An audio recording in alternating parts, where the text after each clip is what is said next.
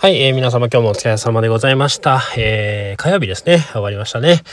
はい、えー、今日はですね、まああの、まあ火曜日、だいたいまあゆっくりな日が多いんですけれども、まあ今日も愛も変わらずちょっとゆっくりでした。なのでまあ事務仕事なりをいろいろしてたんですけれども、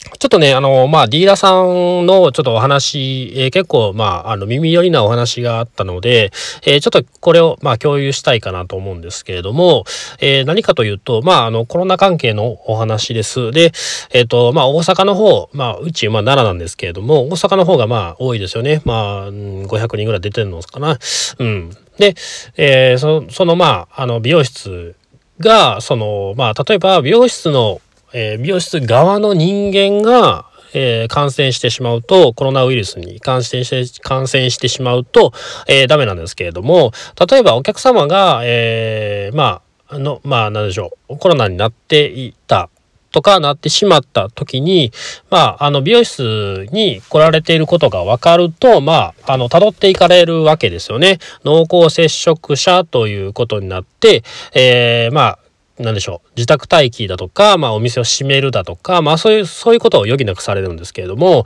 えー、ただですね、えー、例えば、まあ美容室側は基本的にはマスクをもう皆さんはしていると思うんですけれども、えー、マスクをしている状態、美容師も、ま、美容師がマスクをしている。で、お客様もマスクをしている状態であれば、え濃厚接触者とはならないいそうです。で、これなんかまあ保健所、うん、まあ保健所によるかどうかわかんないんですけれども、えー、リーラさんそのように、えー、おっしゃられてました。なので、えー、まあ美容師側はもちろん、あの、マスクすることは重要なんですけれども、お客様にマスクをお願いするということも、まあ、あの、これから先重要なのかなと思います。で、まあ、うちで言うと、マスク、あの、まあ、その方により、あの、任せてます。例えば、あの、なんでしょう、マスクしておいていいですか？という方ももちろんいらっしゃいますし、えー、マスク外していいですか？とか、まあ、あの、本当に、ま、あの、来るから、まあ、マスク外してきたという方ももちろんいらっしゃいます。いろいろな方いらっしゃるんですけれども、えー、ただ、まあ、あの、濃厚接触者とならないようにするには、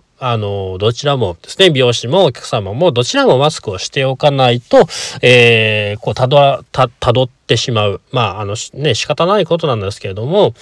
たどってしまう。そして、まあ、お店を例えばちょっと休まないとダメっていうことになるそうです。で、うん、まあ、あの、布マスクとかもちろんされてる方もいらっしゃいますし、まあ、そ、の方はそれぞれのマスクをされてるんですけれども、まあ、ちょっと対策としては、やはりあの、マスクをしてもらう際に、うん、例えば、まあ、替えのマスクをこちらがもう差し上げると、あの、これ、このマスクをしてくださいというようにしたいだとか、あと、まあ、耳かけないで、えー、おける、あの、貼り付けるマスクみたいなのもありますので、まあ、それでこう、あの、ずっとつけといてもらうと、えー、そういったことがまあ重要になってくると思います。ただですね、まあうちはそうなんですけれども、例えばドリンクを出す、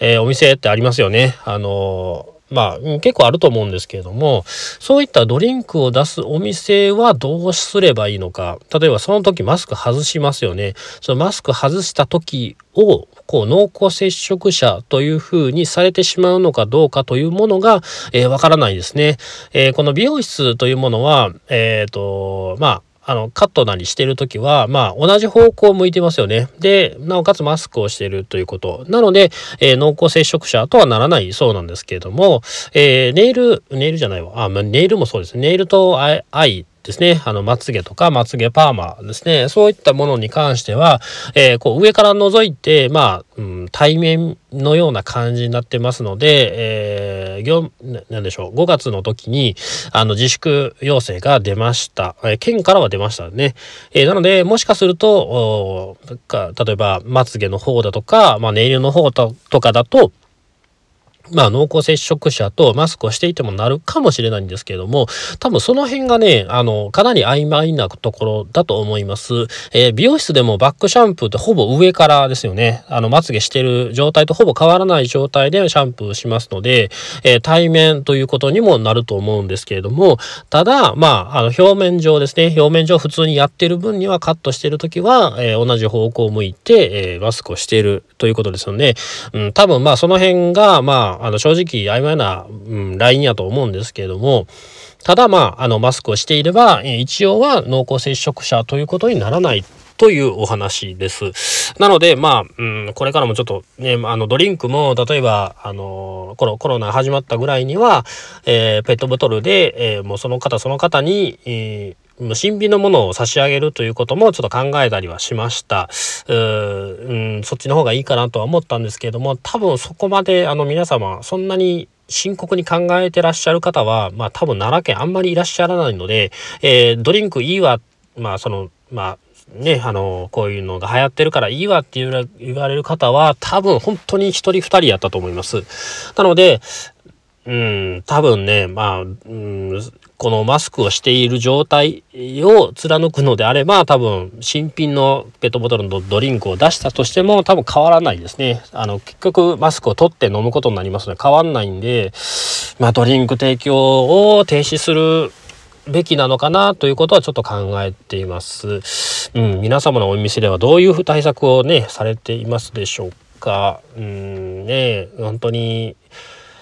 もうね、もうあ、もう飽き飽きするほど飽き、ね、あの、やり尽くしてきたんですけれども、まあ、ただ正直、あの、もう、ね、あの、習慣化してしまって、まあ、ね、そんなに辛くはないこともあるんですけれども、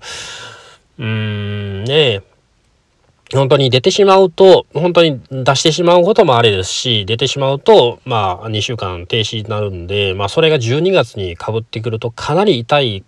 ことになります。なので、本当に早め早めの対策をね、あの、皆様していただいて、おそらく、あの、バリバリ働いてる世代の方は、コロナになっても、あの、元気やとは思うんですけれども、えー、ね、そんな死亡率が、あの、うん、若年層は少ないので、まあ大丈夫やと思いますが、まあただですね、やはりもらってしまうと、ちょっと風評被害などもありますので、えー、そこだけはね、ちょっと気をつけていただきたいなと思います。